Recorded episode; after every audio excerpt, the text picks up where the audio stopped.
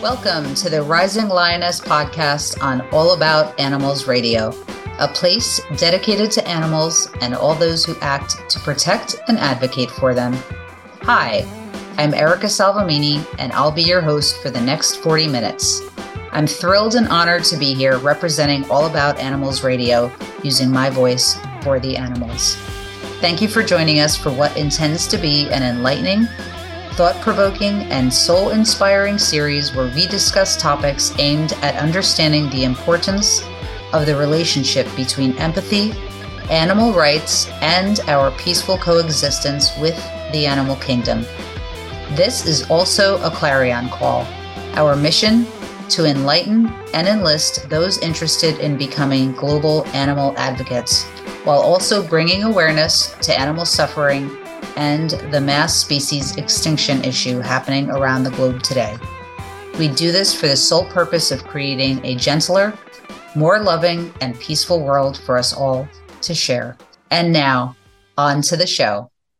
Hi, welcome back. This is the Rising Lioness with the uh, the author of The Weight of Empathy, Lucas Spiegel. Hi, welcome, Lucas. Thank you for being here again with us. This is part two of this uh, podcast discussion to talk about your book today. And I really thank you here and uh, staying on a little bit longer just to talk about um, this extremely important topic. I feel um, empathy and how it relates to our relationship with animals and our coexistence. And we were actually where we had left off on the last episode. We were talking about the Japanese plant-based food uh, philosophy. Um, Itadaki Zen, which says that you know animals have a spirit, and, and what I would you know kind of say is uh, you know same thing as energy, which we all have energy. We're all energy, and so as a energy practitioner myself, I can relate to this on a very deep level because you know it's kind of like if an animal if we're eating animals and the animals that we're eating have been tortured and their flesh is basically laden with suffering then we are then ingesting whatever it is that we're consuming. Um, so that commingles with our own energy which would then account for a lot of pain and suffering. So something ha- you know that has to go somewhere right? So we have to either you know work that out on some in some way some level or it's just going to stay within us within our and then as you know an energy practitioner we you know we talk about energy and how that affects all of our all of us you know every part of us our physical our emotional our mental and our energetic being. And so a lot of our own physical ailments um, stem from energetic blockages and things like that. That's not to say that eating animals that have suffered is the only thing that's wrong with our world and it's the only thing that is ailing. Certainly. But it is, I, I think it, it can stand to reason that it, it could be a game changer for sure if we were to all go to a plant-based diet and re- start removing some of that suffering. So you know go to a plant-based diet.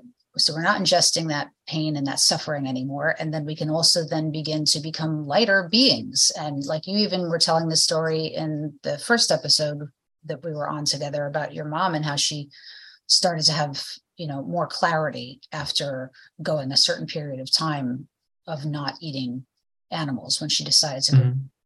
I can relate completely. That same thing happened to me. And I mean, I was, I've always been an animal advocate, an animal activist. I never really ate animals much. Um, I was always pretty much vegetarian, but it wasn't like I thought about it like most people. You just, it was like, that's what I gravitated to. And I didn't really like the way eating animal meat made me feel. So I didn't eat it a lot. You know, mm-hmm. once in a while, oh, it was there, or you went out and you know, having buffalo wings with your friends or whatever. But um, until eventually, about five years ago, I completely said, you know, like I'm not doing this anymore. I can't, I can't bring myself to eat animals anymore. It just it's it just is not. It doesn't feel right. And so, um, after I stopped eating animals, I kind of had the same sort of realization like a, a, whole new world opened up for me in terms of what I wanted to do and how I felt passionate about needing to make changes for the animal world. And so mm-hmm. here I am and now I'm I'm hosting on this on this show to to help um, make a difference in some way just as i guess you know you are with what you're doing and what so many other wonderful people are doing in this world to make a difference um, because in, in the end it isn't just about the animals and saving the animals it's about saving ourselves saving our souls saving the the soul of humanity i think you know people could say well that's you know sounds like a whole lot of hooey you know save the animals and you save the world mm-hmm. it's also about looking at um, becoming more empathetic and being kind to one another and making a better world for us all to live in. Um, that's and that's ultimately where I take this when we go to you know when you mm-hmm. started reading that your chapter on Itadaki Zen and um, why eating a, a, plant-based diet is so important. There's you know there's so many so many reasons, and you can take that all the way down to the end of that um, that story and see you know what it means for us as humanity yeah i don't think that uh you know as you said it's not a um sort of magic bullet um you know we stop eating meat and suddenly there's world peace and all our problems are solved um there's a lot more going on in the world than just what we consume um but i think it's hard hard to argue with the the claim that what we eat does affect us in a, a pretty meaningful way. Um,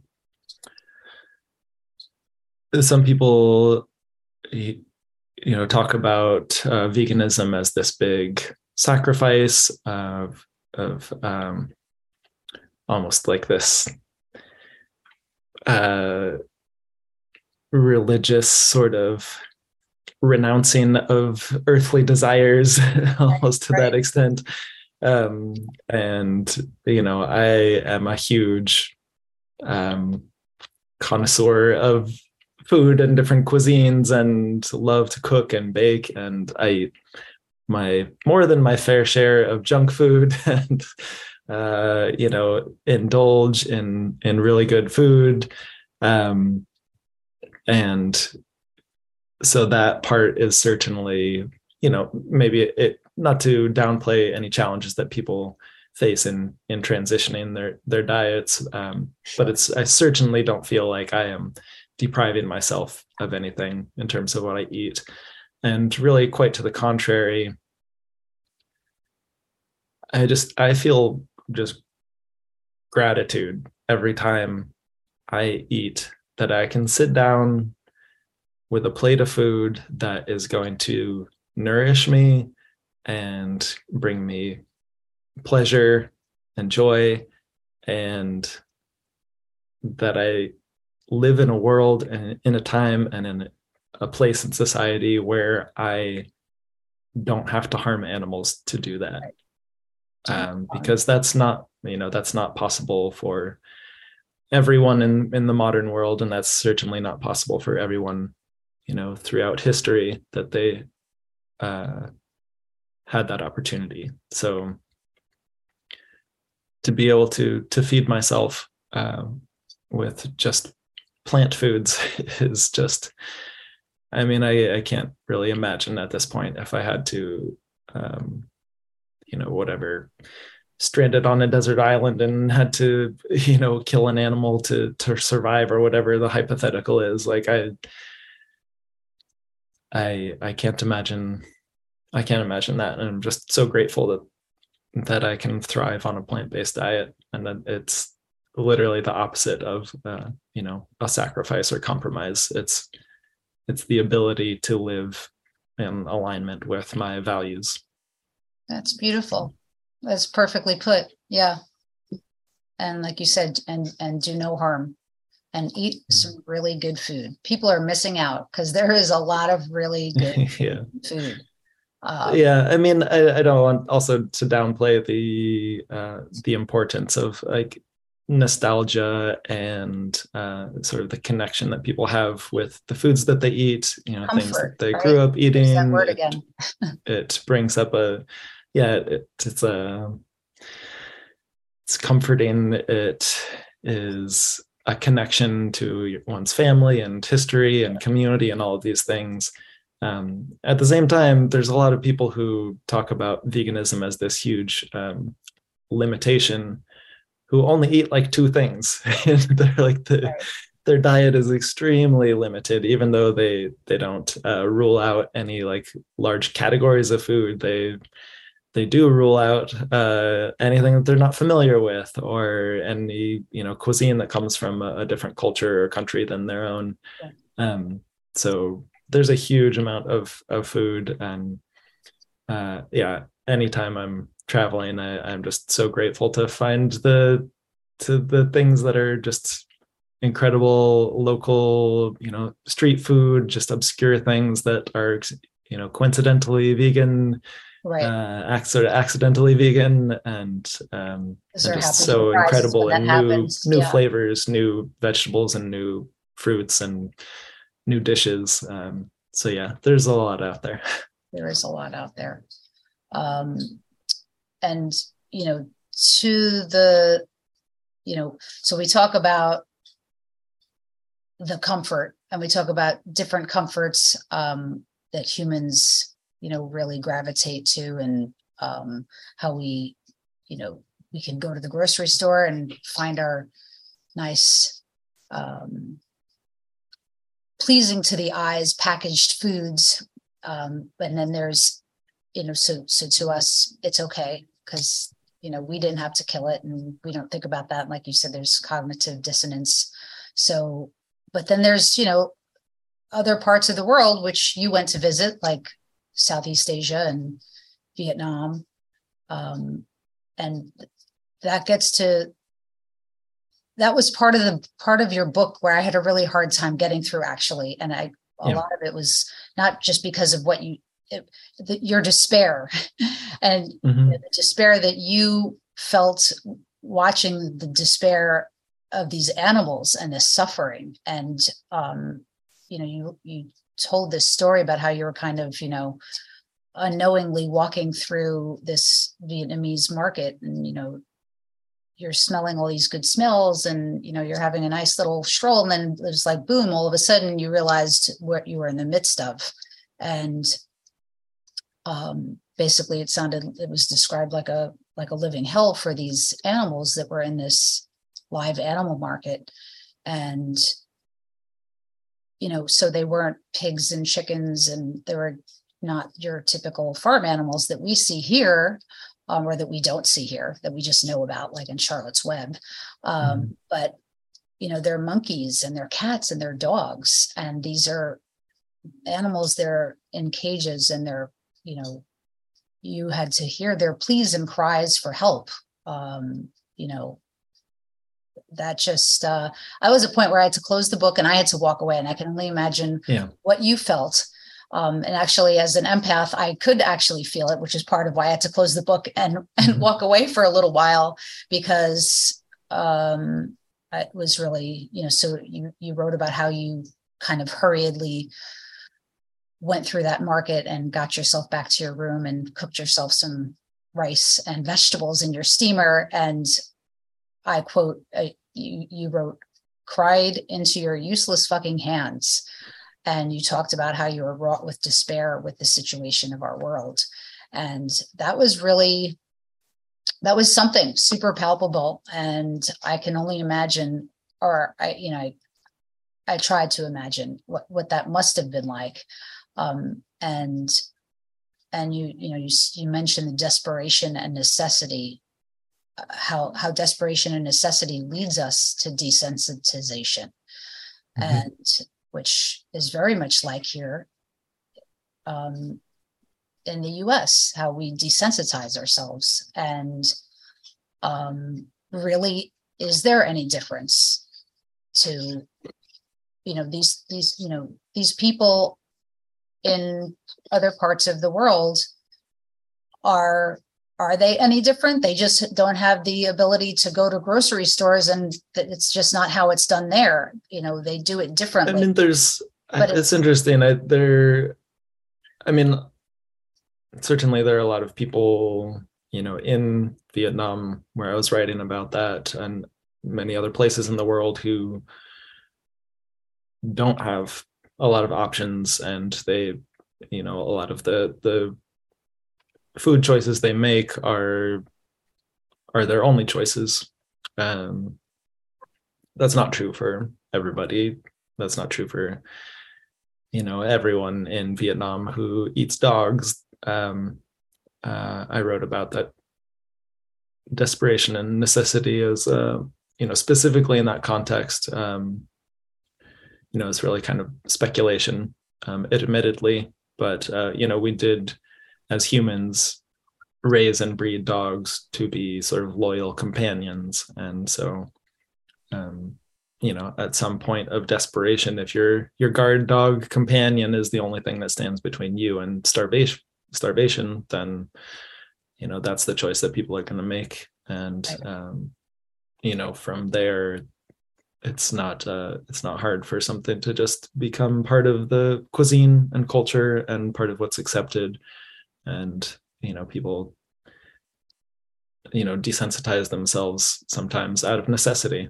Uh, you know if you're in a situation where you have to do something you don't feel good about or don't feel is ethical or compassionate then it really behooves you to be able to shut off that compassion and you know just view it as natural and normal and necessary. So um, it's interesting to think about how people in a place like Vietnam versus the US, for instance, are both desensitized to the suffering of animals, uh, but the, the context that we're living in is is extremely different. Um, the way we treat animals is is very very similar. Um,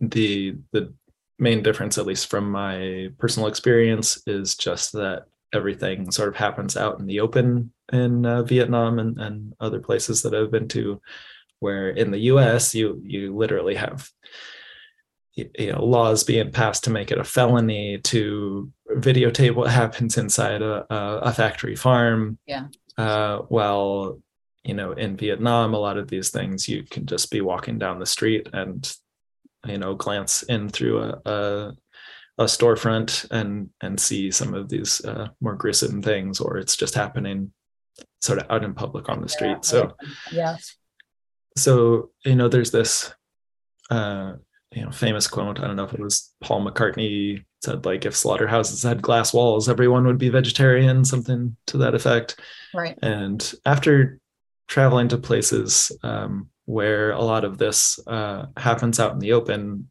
uh, not everybody is vegetarian. um, it still is very much um, sort of shaped by religious um, practices. Uh, if you are someone who happens to follow a religion or be from a family that follows a religion that frowns against eating uh, meat, then you might be vegetarian or vegetarian part of the time. And if your religion doesn't have any problem with it, then you probably aren't vegetarian. Um, it has seems to have very little to do with like how much animal suffering people are exposed to. Um, but I think I don't know. We seem to be desensitized for different reasons in, in the U.S. Uh, I think we desensitize ourselves because you know when we eat meat, we're complicit in this violence, and that's not very it's hard to sort of be at peace with yourself if you're a compassionate person and are fully sort of consciously aware of that um, conflict.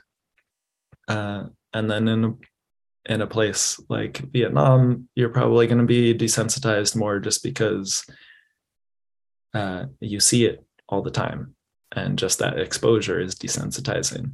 Um, so we're desensitized partly because uh, of our own culture, and partly because we don't ever see what happens in factory farms, and even when it is exposed, we can usually turn a blind eye to it. So um, I think there's lots of reasons that people become desensitized through their their culture and their context, or or they sort of choose to desensitize themselves. Um, as as uh, you said, like empathy empathy is a very important part of how humanity gets to a better place where our world is is more compassionate. And obviously i i couldn't agree more. That's why it's i wrote a book about empathy. Right. um but yeah if we don't uh you know learn to make these connections with uh, the animals that that suffer at our hands then um yeah their suffering is going, going to continue for a long time into the future yeah, I can't bear that thought. So I hope that um, I hope things do start to change. I'll just say um, I know they will. We keep doing things like this, and others do the same, and we continue to advocate um, and just keep telling others to do the same. And eventually, um, we'll just I, I can't I can't fathom a world where it continues to get worse. So I'm just gonna. This is where I I decide to you know lull myself into a false sense of. yeah, I, I it mean, has I to get better because it can't. I don't think worse. it's inevitable. I think it's going to take uh, a lot yeah. of work and time and um, and pushing through setbacks and all of that. Yeah. Um, Some things, but I think it's a really better. remarkable time in the world where our ability to sort of thrive on a plant-based diet the availability of increasingly delicious and cost competitive alternatives to animal products uh, and an increasing concern for the welfare of animals um, is happening all at the same time that animal agriculture is orders of magnitude larger and more cruel than it has right. ever been in like the history of the planet. It's like it's, it's, so it's holding on. It doesn't want to let go. Yeah, and it's there's you know all of these economic forces and momentum um, that are are keeping it in place, but it is increasingly it is getting more and more cruel as we you know learn to genetically engineer animals and you know confine them in ways that are more and more cost effective and alter um, them uh, without you know uh, yeah. in the most un, unkind of ways. And uh, and then let's you know not forget about the antibiotics and then the viruses that they start to yeah so know. all of this uh all of this cruelty is expanded um, just to unfathomable to scales uh, over the last, you know, uh, half century or something, right. as as factory farming has really exploded. Uh, the level and the scale of the cruelty, as well as uh, just the gross inefficiency inefficiency of you know growing crops to feed to animals in order to eat the animals instead of eating the crops directly uh, as you alluded to the um, the uh, biosecurity uh, liability that animal agriculture is with um, zoonotic diseases and uh, contamination and all of this. Like all of these things are accelerating in a horrible direction, and at the same time, there's is more and more um, concern for animals. There's more and more empathy for animals more and more understanding of non-human animals as sentient beings who are capable of of suffering and joy. Yeah. And those those two things they can't coexist they can't both keep growing yeah. uh, indefinitely um, and so i don't know what it's going to look like and how long it's going to take but it, i i agree that there there's got to be a, a breaking point where where people say okay well clearly we know at this point that uh, we, everyone can be healthy on a plant-based diet. Uh, we know that it's possible. We know that it's affordable, and you know, at some point, you have to go out of your way to eat a slaughtered animal, and like how that just does not seem like uh, that's gonna fly indefinitely. So, so I'm, I'm, yeah, of of two minds. I'm hopeful at the same time that uh, it's a a very upsetting um, situation to say the least. So yeah, if if you think too much about it, it can certainly ruin your day. That's for sure.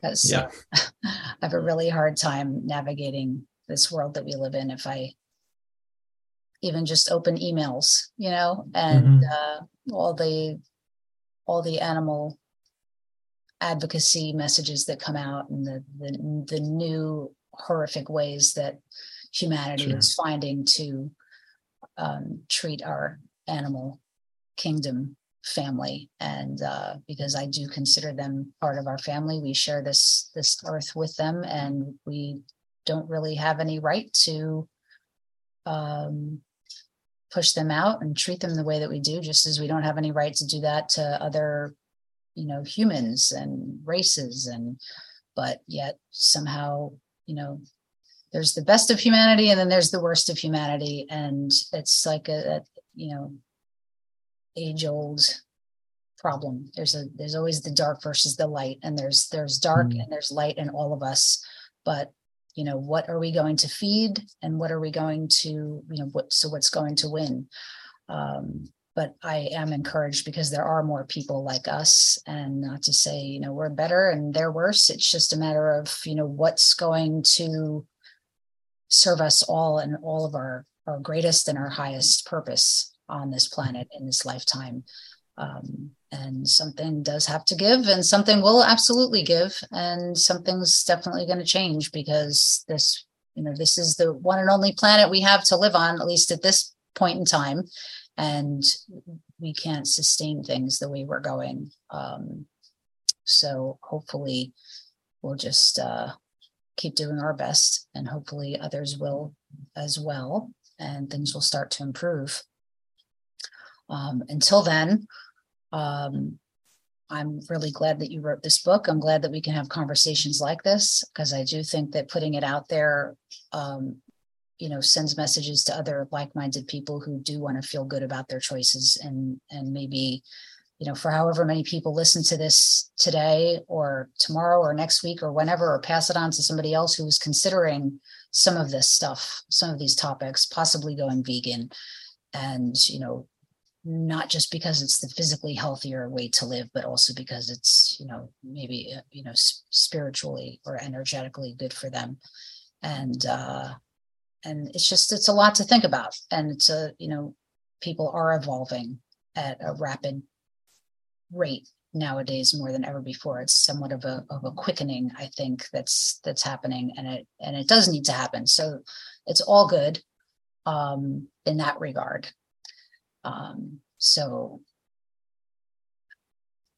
you know going from what was a, a tough and challenging chapter like cha- chapter four um we go to chapter five, which was the balance among the beasts. Uh, mm-hmm. Renewed hope comes from the, the Cambodia Wildlife Sanctuary, which I thought was wonderful. Um, it definitely sounded like and and looked like based on the pictures a wonderful place to kind of regroup and recuperate for you uh, based on some of the despair that you had actually been through and uh, you you probably needed the emotional healing at that sanctuary with those animals um, and it was a, it was nice. It was as a reader, it was nice to read that as well, and nice to see that. Yeah, I think it was it was exactly what I needed after um, that difficult time in in Vietnam, and um, yeah, to it wasn't the first sanctuary that I had been to on the trip, but uh, it really, I think, sort of was placed kickstarted well. this uh, this desire for me to to visit and volunteer at more and more sanctuaries through the, the second half of my trip, uh, and had just a really incredible experience not only with the the monkeys and moon bears and elephants and and dogs and all the other animals at those sanctuaries, uh, but also with the the folks who who started and and run those sanctuaries, uh, especially uh, this woman named Lek, um, who started the uh, Elephant Nature Park in Thailand and uh, is responsible for maybe half dozen other sanctuaries. Is just this absolutely remarkable, hardworking, just unspeakably like dedicated and compassionate person, and it was really inspiring to be able to to meet her and and um, pick her brain a little bit about just how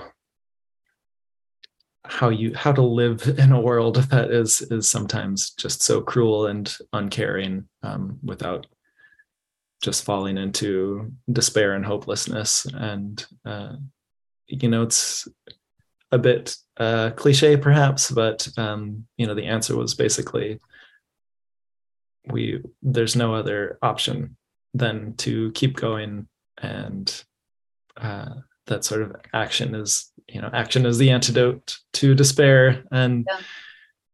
you know these these animals who who are exploited and suffering they they have no real agency or ability to to fight for themselves. And so there's really no there's no, no option, sort of defensible option aside from um, you know advocating for them the only other option is to sort of close off sort of shut down your your sense of empathy and compassion and just become jaded and bitter and sort of disconnected. And um, that doesn't sound that does it as as hard as it is to to face these these cruelties that is is not a very pleasant alternative and it certainly doesn't help help anyone no so, that's not really living is it? Yeah. Um, so yeah i agree and that makes me think of um, another really beautiful little story that you wrote about where you I mean, it's not really related to the animals, but it's related to just doing something kind. And maybe when you're, you know, taking action, you're not feeling good, but maybe you mm. can help somebody else. And that's certainly going to make you feel good. And you saw a little Japanese girl. She wasn't too little, but she was a, a young girl on a on a bullet train and she was crying. You were traveling through northern Japan and um, you had these little cards with you and you you wrote that the only translatable words you could write were things will get better i promise with an exclamation point mm-hmm. handed that to her. And i thought that was awesome. Like how many times have any of us felt awful for one reason or another? And you know maybe it was just she had a little fight with her girlfriend but maybe it was much worse than that. Who knows? And yeah. a moment of kindness can be you know everything in a person's life. You don't know. We just don't know. And it, it, could be in their darkest moment that you hand somebody a card like that or just you know pat somebody on the shoulder and just say it's going to be okay. Um what a truly yeah, powerful that was gift. a really really sweet moment. Um it's not it's not often that you can or, or that i see some some kind of suffering from you know of humans or or non-human animals in the world. And i'm like oh i know exactly what to do to help with that.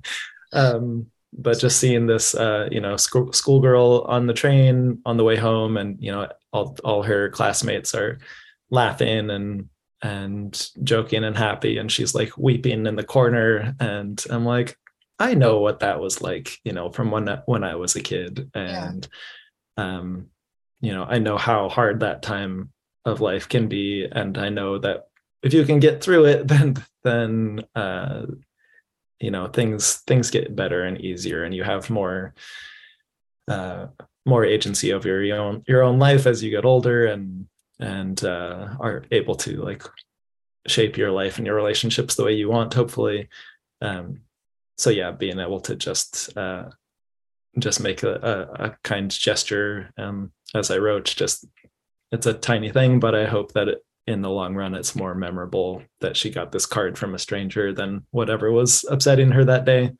Uh, um, no doubt. That's uh empathy does go a long way doesn't it? Mm-hmm. well lucas thank you for sharing your stories with me here today and your book with the world. I just think it's amazing. And I wanted to say thank you again. It's been my absolute pleasure to speak with you and having you here today with me. Um, you know, joining me to discuss your journey, your book, and this much needed topic of empathy. It's, um, I think it's one of, if not the most important bedrock foundations that humanity should exist from. And so um, definitely a much needed um, thing, for lack of a better term, in our world today. Um, you know, creations like your book and other things like it can touch the lives of so many who who need empathy's calling um, today. So, to all of our listeners, I wanted to just please remind you check out the weight of empathy today. It's um, you can you can purchase it on Amazon. I have no doubt you're going to love it as much as I did. Um, it's was uh, soul inspiring. The pictures are absolutely National Geographic uh, worthy, and if you love it as much as I did, which I know you will, pass it on, pass on that love and light. It's the holiday season, it's coming up. What a great gift for anyone, for your for your friends, loved ones, especially if you know they're animal lovers or they're vegans or they want to be, or just wherever it makes sense. Um, we're all in need of its beautiful reminders today that uh, empathy is a necessity for us all, and we can't forget that. So, thank you, mm. Lucas. Thank you so much uh, for having me. It's um, you know I wrote the the book largely as just a way for me to process all of the experiences that I had over 22 months traveling and and what it meant for me and for my life going forward. And I also I just put a lot of uh, time and a lot of my heart into it. And I, you know, I took some 17,000 photos over the course of my trip. So distilling the, the best ones out of there and, and putting it all together. Uh, uh, yeah, I'm really, really grateful to, to have been able to get it out into the world. Um, I hope that uh, others enjoy it as much as you. Um, I will just say that it is on Amazon, but uh, it's preferable to to buy it from weightofempathy.com. Oh, perfect. Um, Thank you. That way, uh, yeah, Jeff Bezos doesn't get as much of the right. money that way. He doesn't need uh, that. yeah. Uh, either way, I'm I'm yeah. really grateful to to get it out in the world and hope more people enjoy it. Absolutely. So thank you for thank you for having me. Thank you so much. Great to see you, Lucas, and uh, maybe we'll see you again in the future. Thank you so much. Thank you. Bye.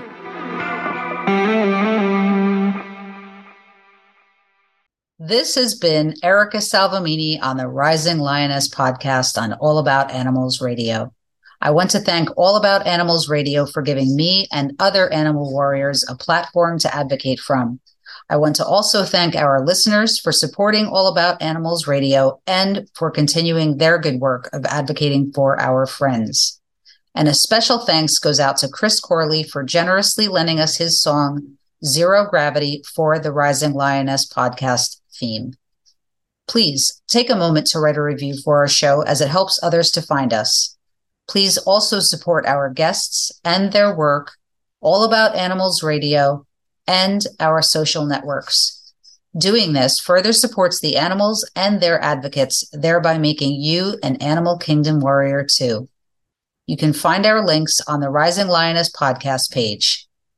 Until next time, in the words of Sharon Nunez, Animal Equality President, remember the small actions of one passionate individual can create a butterfly effect, leading to a movement that has the power to change the world.